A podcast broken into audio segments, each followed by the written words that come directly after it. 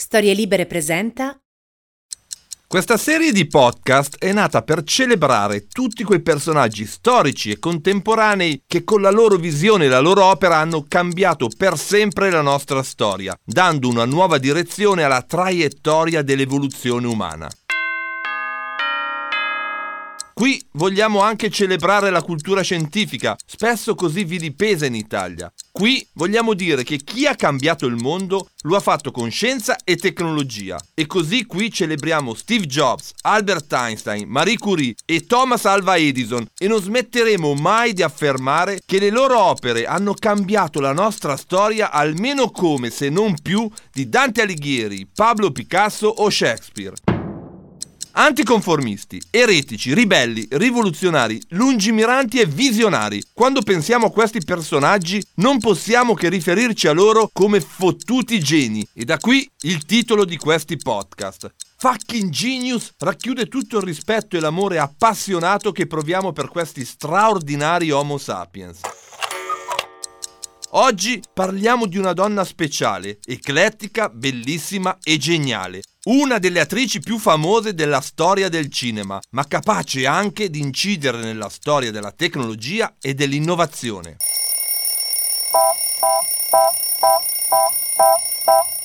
Sono Massimo Temporelli, sono un fisico e da 25 anni mi occupo di diffondere la cultura scientifica, tecnologica e dell'innovazione. Ma non sono qui per parlare di me, abbiamo un piatto ben più ricco sul tavolo e allora iniziamo ad addentarlo. Questo è Fucking Genius e oggi parliamo di Eddie Lamar. Eddie Lamar non era solo una bella donna. Infatti, come scrisse il premio Pulitzer George Weller, era semplicemente la più bella donna del mondo.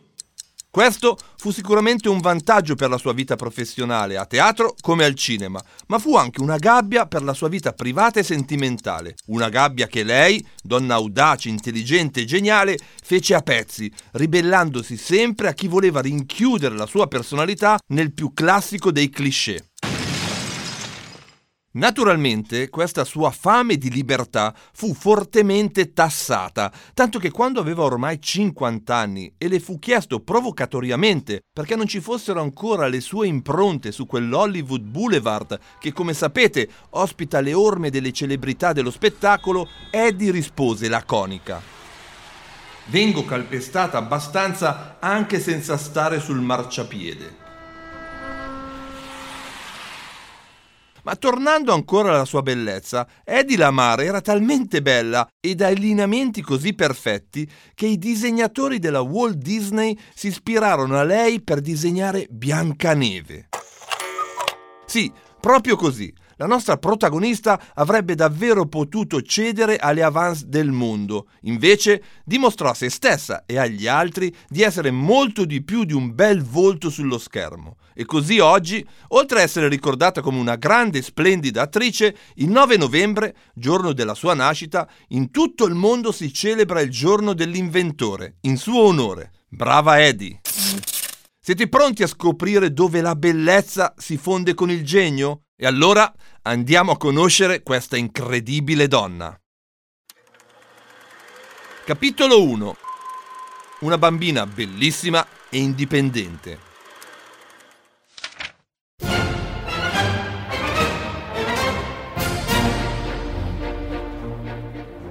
Edwige Eva Maria Kiesler.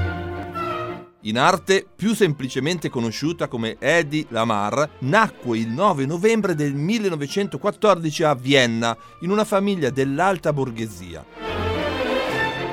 Infatti, suo padre Emil Kiesler era direttore di banca mentre sua madre, Gertrude Lischwitz, era una famosa pianista di origini ungheresi e di tradizioni ebraiche, un dato biografico che come vedremo avrà il suo peso nella storia della nostra protagonista.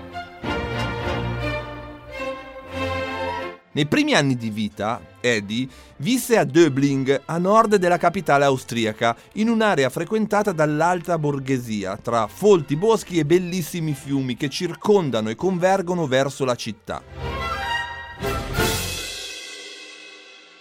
Come spesso capitava nelle famiglie altolocate di quel periodo, Eddie passava molto tempo con tutori e governanti e anche per questo sviluppò da subito una certa indipendenza, tanto che all'età di soli 12 anni, nel 1926, scappò di casa per partecipare ad un concorso di bellezza in città, che naturalmente vinse. Proprio così, Già da quando era bambina, chiunque guardasse Eddie rimaneva incantato. La sua bellezza era davvero sbalorditiva, ma come scopriremo c'era ben altro in lei di sbalorditivo. Nello stesso periodo iniziò a lasciarsi affascinare dal teatro e dal cinema e come molti bambini della sua età passava intere giornate a recitare per i suoi pubblici immaginari, come scrive Edoardo Segantini nel libro Eddie Lamar, la donna gatto. Recitare è stata una passione precoce. Da bambina Eddie declamava favole per un pubblico invisibile, in piedi sulla scrivania di Mogano del padre, usata come primo palcoscenico. Sfuggendo al controllo della servitù, complice talvolta la cameriera, indossava gli abiti materni e i cappelli del padre come costumi di scena. Questa attività teatrale non era la sua unica passione. Eddie infatti amava capire come funzionavano gli oggetti attorno a sé. E spesso il padre, anche lui appassionato di tecnologia, durante le loro lunghe passeggiate le spiegava o le mostrava il funzionamento delle cose. Per sua stessa ammissione, una delle esperienze più intense e ricorrenti nei suoi ricordi risale a quando a soli 5 anni smontò e rimontò un carillon, rifacendolo funzionare.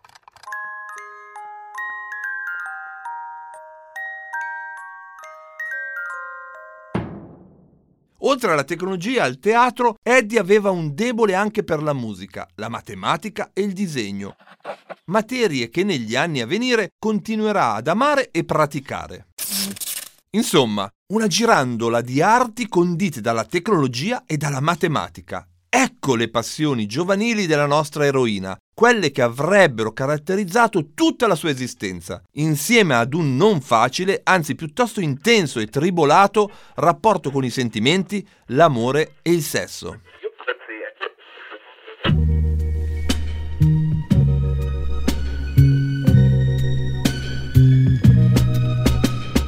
Infatti, vista la sua travolgente bellezza e il suo temperamento volitivo, fin da giovanissima Eddie iniziò ad abbandonarsi a relazioni appassionate, spesso anche omosessuali, senza mai trovare pace. Tanto che nell'arco della sua vita si sposerà ben sei volte, giustificando la sua condotta dicendo Risulterò antipatica, ma non è colpa mia se non ho mai trovato uomini alla mia altezza.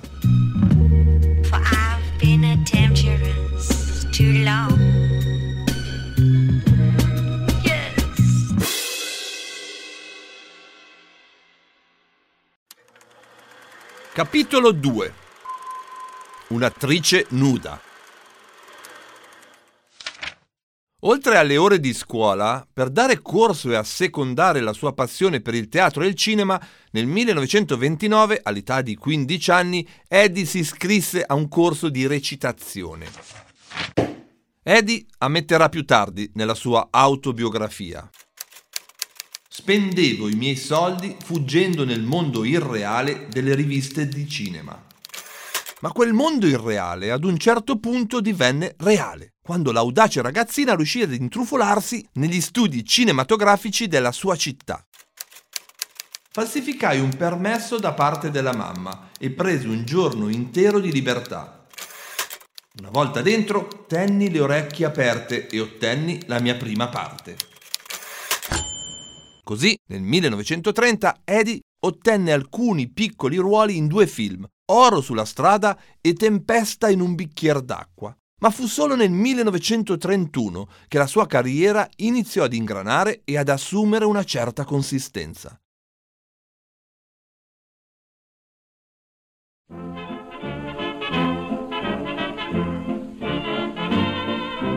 Iniziò infatti a lavorare con il grande regista Max Reinhardt, tra i più importanti del teatro austriaco. Ancora una volta Eddie usò l'audacia per farsi notare si infilò di nascosto nel teatro durante le prove del regista, che dopo essersi arrabbiato con lei, alla fine rimase colpito dal suo fascino. E fu così che Eddie ottenne la sua prima parte con Reinhard nello spettacolo dal titolo Il sesso debole.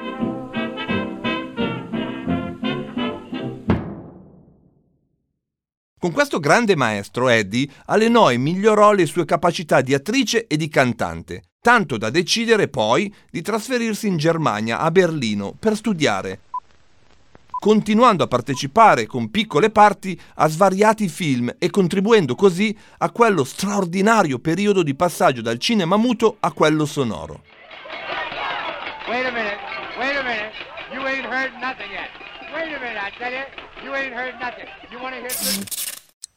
Proprio in uno di questi film Eddie venne notata dal regista ceco Gustav Mahati. Poi, anche a causa dell'ascesa del nazismo e di Hitler in Germania, la giovane attrice decise di tornare in Austria per girare il film drammatico Ecstasy proprio con il regista ceco. Film che avrà un peso importantissimo nella sua carriera e nella sua vita. In questa pellicola, infatti, uscita nel 1933, l'ancora diciannovenne Eddie Kisler si prestò a girare senza troppe remore la prima scena di nudo integrale della storia del cinema e soprattutto una scena dove veniva mostrato per la prima volta l'orgasmo della protagonista.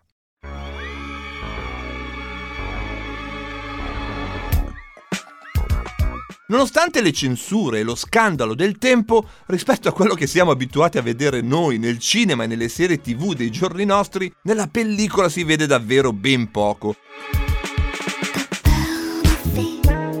Nelle scene incriminate si vede Eddie fare un bagno nuda nel lago e poi la stessa attrice correre in lontananza per qualche istante. E poi l'orgasmo. La scena occupa solo lo spazio di pochi fotogrammi, anche se per quegli anni devono essere sembrati attimi infiniti e imbarazzanti. Una scena complessa da girare, dove il regista punzecchiò l'attrice con un ago per restituire l'estasi del momento, come racconterà la stessa Edi più tardi. Ricordo una puntura particolarmente dolorosa. La telecamera fece un primo piano della mia faccia distorta in un'autentica agonia.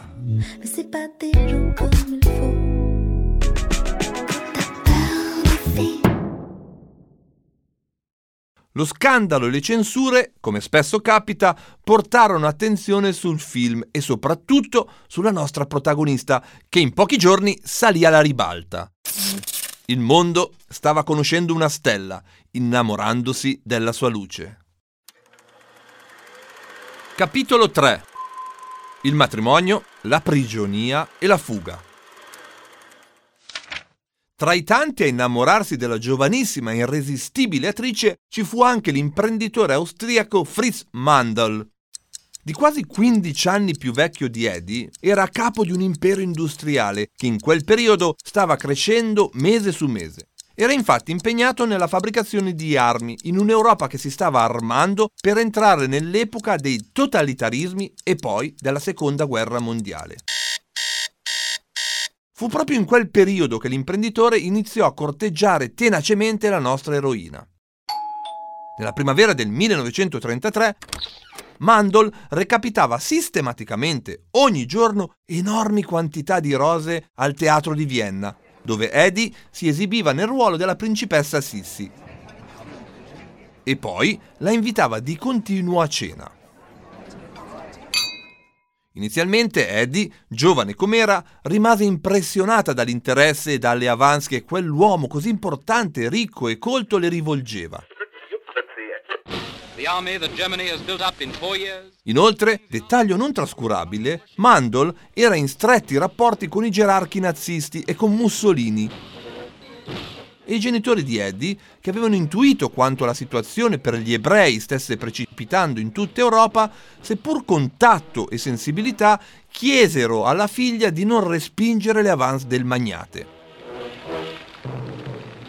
Il padre, in particolare, era convinto che quell'uomo avrebbe potuto proteggerla se la situazione per loro fosse davvero peggiorata. The young men of the new German Reich welded into a mighty war machine.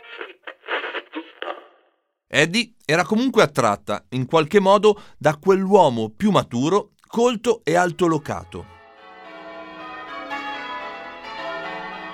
Così quando Mandel le chiese di sposarlo nell'estate del 1933, lei accettò. Non aveva ancora compiuto vent'anni.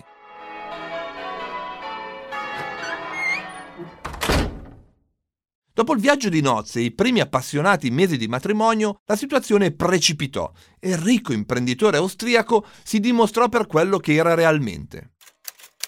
Mandel non mi aveva sposata, mi aveva semplicemente aggiunto alla sua collezione dirà più tardi Eddie parlando di quella relazione.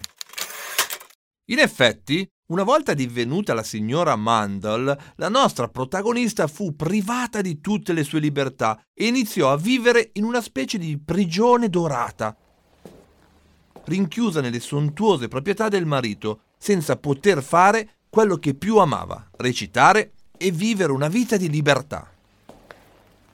Per questo, rapidamente l'amore per il marito si trasformò in odio e in rancore.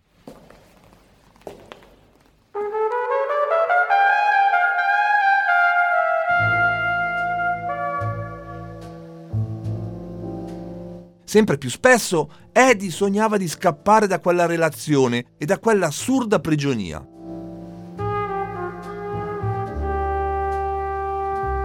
Ma la paura per le ripercussioni che suo marito avrebbe potuto infliggere a lei e alla sua famiglia la bloccava ogni volta.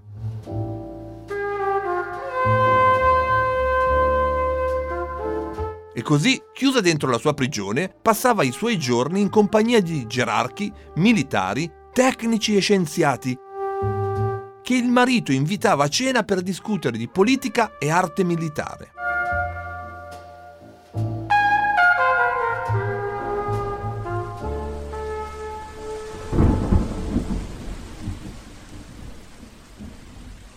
Chissà come doveva sentirsi Eddie durante quei simposi degli alti ranghi dello Stato austriaco. Se l'è chiesto anche la scrittrice Marie Benedict, che nel suo libro La diva geniale prova a ricostruire cosa stava passando per la testa alla nostra eroina in quei momenti. La gente, posto che si accorgesse di me, mi percepiva soltanto come l'insulsa moglie di Fritz, quindi mi ero guadagnata una sorta di invisibilità che mi permetteva di ascoltare inosservata o forse ignorata le schiere di costruttori, produttori d'armi, politici stranieri e acquirenti delle forze armate che ora popolavano le mie case al posto di aristocratici e dignitari. Proprio in quell'ambiente, mentre tutti pensavano che Eddie non capisse le sofisticate questioni discusse, lei, con grande intelligenza e acume, raccoglieva dati, informazioni e schemi su tecnologie militari e ricerche scientifiche, che come vedremo diventeranno molto utili più avanti.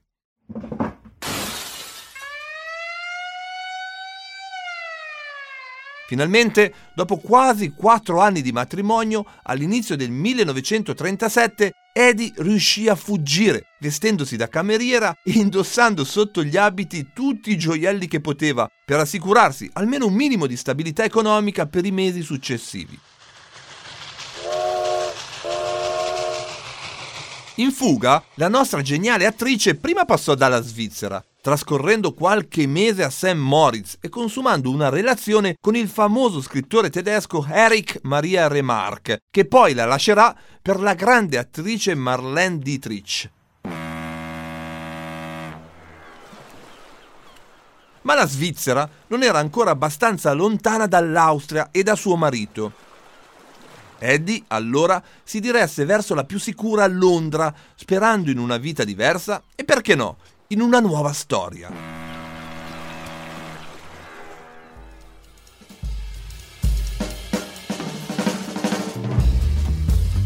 Nella capitale britannica, la nostra protagonista conobbe Lewis Bart Meyer, autoritario e burbero proprietario della celebre casa cinematografica statunitense Metro Goldwyn Mayer, che era in Europa alla ricerca di talenti da portare nella sempre più ricca Hollywood. Grazie alla sua solita intraprendenza, la 24enne Eddie riuscì a sottoporre al produttore la sua candidatura. Ma sapendo della sua presenza nel controverso film Ecstasy, con il suo proverbiale stile tagliente e acido, Meyer la liquidò. Non avrebbe portato ad Hollywood un'attrice la cui notorietà dipendeva dall'essersi tolta i vestiti davanti alla cinepresa. Nonostante quel primo rifiuto, Eddie tentò il tutto per tutto e si imbarcò addirittura sul Normandie, il transatlantico che avrebbe riportato negli Stati Uniti il famoso produttore e tutti gli artisti da lui reclutati. Fu così che durante il viaggio, che all'epoca durava più di dieci giorni, la nostra geniale protagonista riuscì ad ammagliare Meyer, che alla fine si convinse a metterla sotto contratto. Il suo nome però, Eddie Kisler, non avrebbe funzionato in America e così Meyer le propose di cambiarlo in quello con cui tutto il mondo l'avrebbe conosciuta e ricordata, Eddie Lamar. Capitolo 4 Hollywood e le prime invenzioni.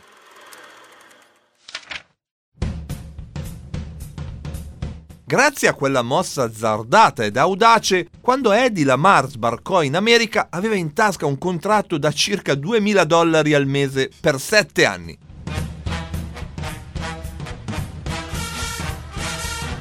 Davvero niente male per una giovane attrice alla fine degli anni 30. Non entrerò nel dettaglio della sua filmografia, non è questo il focus del nostro podcast.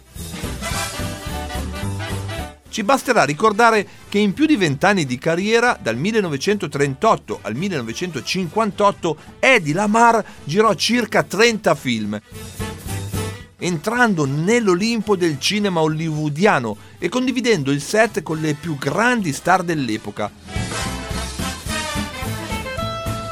Da Clark Gable a Spencer Tracy, fino a Judy Garland, solo per fare alcuni nomi.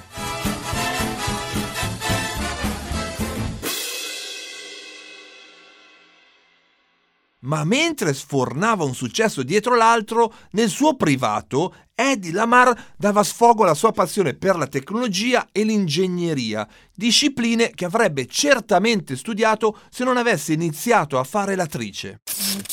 E così, in quegli stessi anni in cui il suo volto appariva sui grandi schermi di mezzo mondo, Eddie installò a casa sua un banco di lavoro attrezzato di tutto punto, passando le serate a inventare nuovi dispositivi e soluzioni tecnologiche. Eccone alcune in particolare.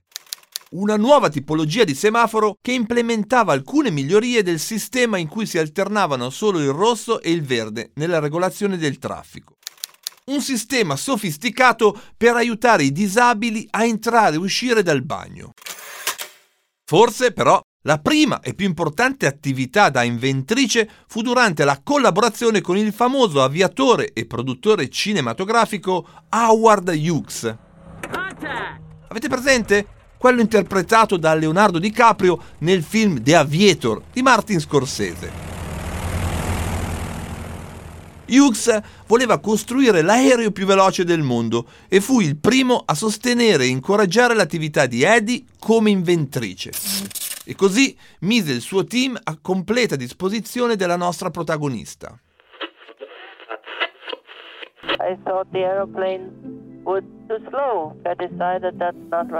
Mi ero resa conto che gli aerei erano ancora troppo lenti. Le ali non avrebbero dovuto essere squadrate. Così comprai un libro sui pesci e uno sugli uccelli e studiai il pesce più veloce e l'uccello più veloce. Li, li combinai in un disegno e lo mostrai a Howard Hughes. lui mi disse sei un genio. You're a genius. You did? Yeah. Nonostante ufficialmente Eddie non avesse mai studiato ingegneria, matematica o chimica, un'altra delle sue grandi passioni, sempre in questo periodo di sodalizio con Hughes, Eddie inventò una pastiglia che, inserita in un bicchiere d'acqua, diventava una bibita gasata. Infine, una piccola curiosità, che forse non è un lampo di genio, ma sicuramente dà un segno dell'intelligenza anche imprenditoriale di Eddie. La nostra protagonista fu tra i primi ad investire in una località allora sconosciuta, ma che sarebbe poi diventata un'importante meta turistica invernale, Aspen. Ma il colpo da maestra Eddie Lamar lo avrebbe piazzato nel 1941, inventando e brevettando una delle innovazioni più importanti della storia delle telecomunicazioni. Il Secret Communication System, noto anche come il Frequency Hopping Spread Spectrum. È stato calcolato da storici, economisti e ingegneri che se le fosse stato riconosciuto questo brevetto le avrebbe fatto guadagnare centinaia di miliardi di dollari. Tale fu ed è tuttora l'importanza e la diffusione di questa invenzione nelle moderne tecnologie di comunicazione wireless, come il wifi, il bluetooth e le reti cellulari. Per la sua rilevanza storica, tecnologica ed economica, questa invenzione merita un approfondimento. Capitolo 5 La grande invenzione Nell'autunno del 1940, Eddie Lamar si stava godendo l'ennesimo anno d'oro. Infatti, erano usciti ben tre film dove lei era protagonista e aveva appena accettato di girare un nuovo film, diretto niente po' di meno che da Victor Fleming, fresco vincitore dell'Oscar con il film Via col vento.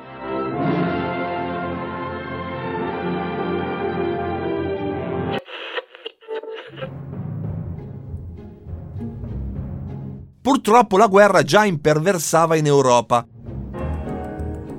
I nazisti sembravano dominare un conflitto che stava pericolosamente cambiando gli equilibri del mondo. Così, una mattina del settembre 1940, Eddie lesse la notizia dell'affondamento della nave inglese City of Benares, in cui erano morte tantissime persone e soprattutto tantissimi bambini.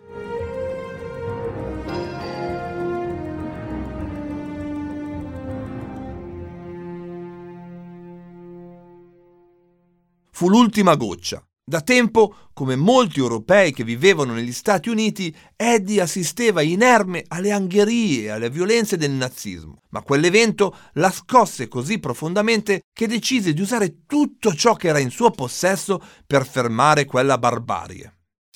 Come forse ricorderete, quando Eddie era ancora a Vienna, a casa del suo ex marito, aveva potuto ascoltare molte conversazioni segrete tra militari e carpire i dettagli e le criticità dei sistemi militari delle maggiori potenze europee. Proprio ripescando informazioni e ricordi da quelle serate, le tornarono alla mente i discorsi piuttosto ricorrenti sulle difficoltà tecniche di guidare i siluri subacquei contro le navi nemiche. E siccome sempre più giornalisti e osservatori americani ripetevano che la guerra si sarebbe vinta in mare, Eddie decise di intervenire proprio lì, cercando un modo per aumentare la precisione e l'efficacia dei siluri e dare così agli Stati Uniti un'arma per distruggere le flotte naziste. A quell'epoca, infatti, per non farsi colpire dai siluri, si usava disturbare con un rumore elettromagnetico i segnali radio utilizzati per guidarli. Eddie avrebbe lavorato proprio su quello, rendendo i siluri inarrestabili. Ma come? Usando quale tecnica? Il tassello mancante per rispondere a quelle domande arrivò tra le sue mani quando, qualche mese dopo, incontrò casualmente il compositore George Antile, vero e proprio sperimentatore di tecniche musicali all'avanguardia. Come molti uomini che incontravano per la prima volta Eddie, anche Antile ne rimase folgorato. Le mie pupille sembravano scoppiare, ma non riuscivo a distogliere lo sguardo. Davanti a me c'era indubbiamente la donna più bella della terra. La maggior parte delle dive dello schermo non appaiono così belle quando le vedi in carne e ossa, ma questa era infinitamente più bella che sullo schermo. Ma dopo il solito stupore iniziale, il compositore si rese subito conto anche della luminosa intelligenza della nostra eroina e i due divennero buoni amici e compagni di lunghe disquisizioni tecniche e musicali. Un bel giorno, mentre i due stavano suonando una canzone insieme al pianoforte, Eddie ebbe l'idea che diede avvio alla soluzione per far aumentare l'efficienza dei siluri. Non abbiamo testimonianze dirette di quel momento di genialità, ma possiamo lasciarci ispirare dalla ricostruzione che ne fa Marie Benedict nel suo libro. La melodia era piuttosto semplice e gli andai dietro. Poi lui cambiò completamente tonalità riuscimmo a sincronizzarci senza sforzo, saltando da una canzone all'altra, senza smettere di ridere. All'improvviso mi venne un'idea. Sembra sia andata proprio così.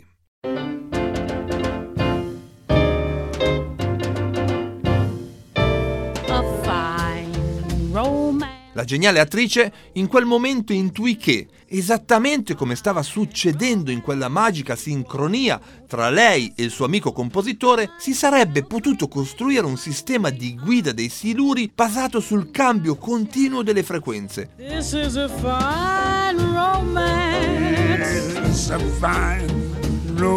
Una sorta di sincronismo segreto tra trasmittente e ricevente.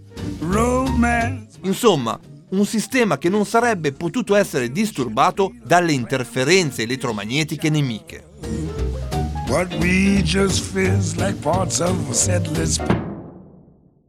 E così sfruttando l'abilità tecnica di George Antile, che nel passato aveva già fatto esperimenti artistici di sincronizzazione di strumenti musicali e servendosi di tecnologie utilizzate per automatizzare i pianoforti meccanici, i due fottuti geni progettarono e misero a punto un sistema che era davvero in grado di cambiare di continuo le frequenze radio di guida del siluro, rendendolo praticamente inarrestabile. Geniale, fottutamente geniale. Capitolo 6 Una lettera morta, una memoria perenne.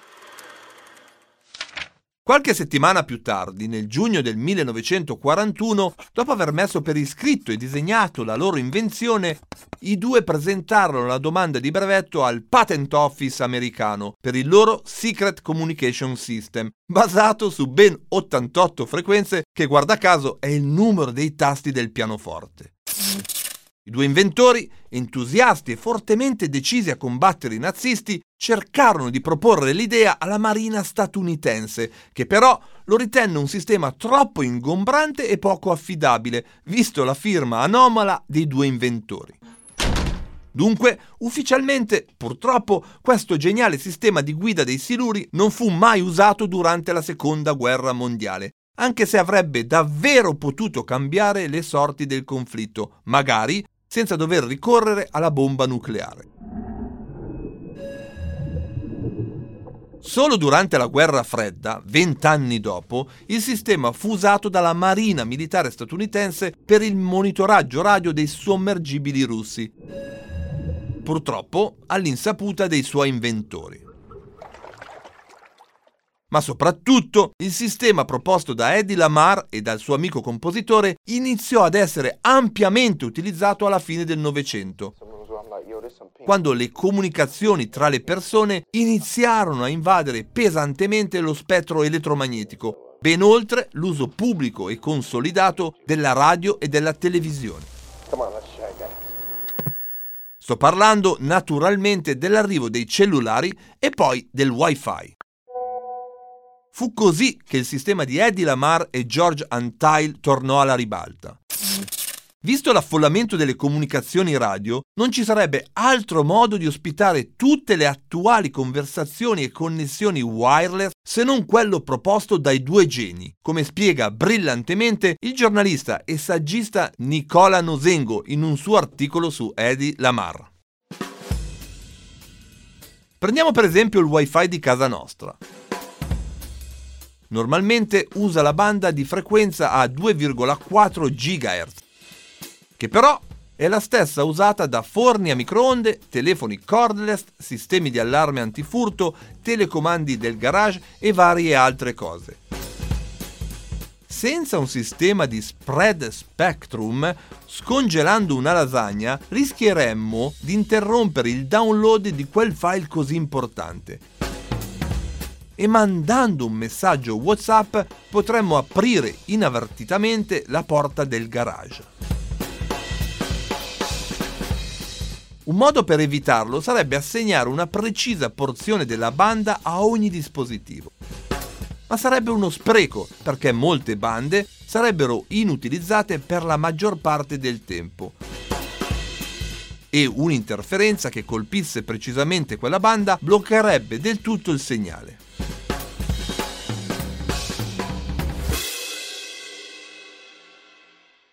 Naturalmente, come nel caso delle applicazioni in campo militare, anche in questo caso di applicazione civile, a Eddie Lamar non fu riconosciuto nulla, né la maternità dell'idea, né tantomeno le royalties dei ricavi che fecero e stanno tuttora facendo le big companies delle telecomunicazioni. Proprio su questo punto, in un'intervista a Forbes del 1990, la nostra geniale protagonista dichiarò non capisco perché non ci sia alcun riconoscimento quando viene usata ovunque. Mai una lettera, mai un grazie e mai un soldo. Per fortuna, tre anni prima della sua morte, avvenuta nel 2000, Eddie, che aveva ormai 87 anni, ricevette un importante riconoscimento per la sua attività di inventrice, l'Electronic Frontier Foundation Pioneer Award.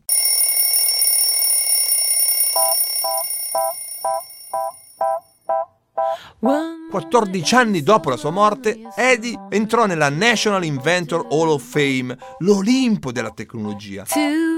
Accanto a Edison, Marconi e molti altri fottuti geni che qui abbiamo raccontato o racconteremo. Io sono Massimo Temporelli e vi aspetto per la storia del prossimo fottutissimo genio. Viva Eddie Lamar! Viva la bellezza e la genialità quando si fondono. Viva fucking genius.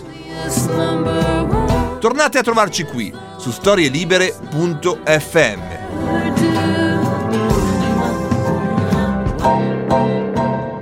Una produzione storielibere.fm di Gianandrea Cerone e Rossana De Michele.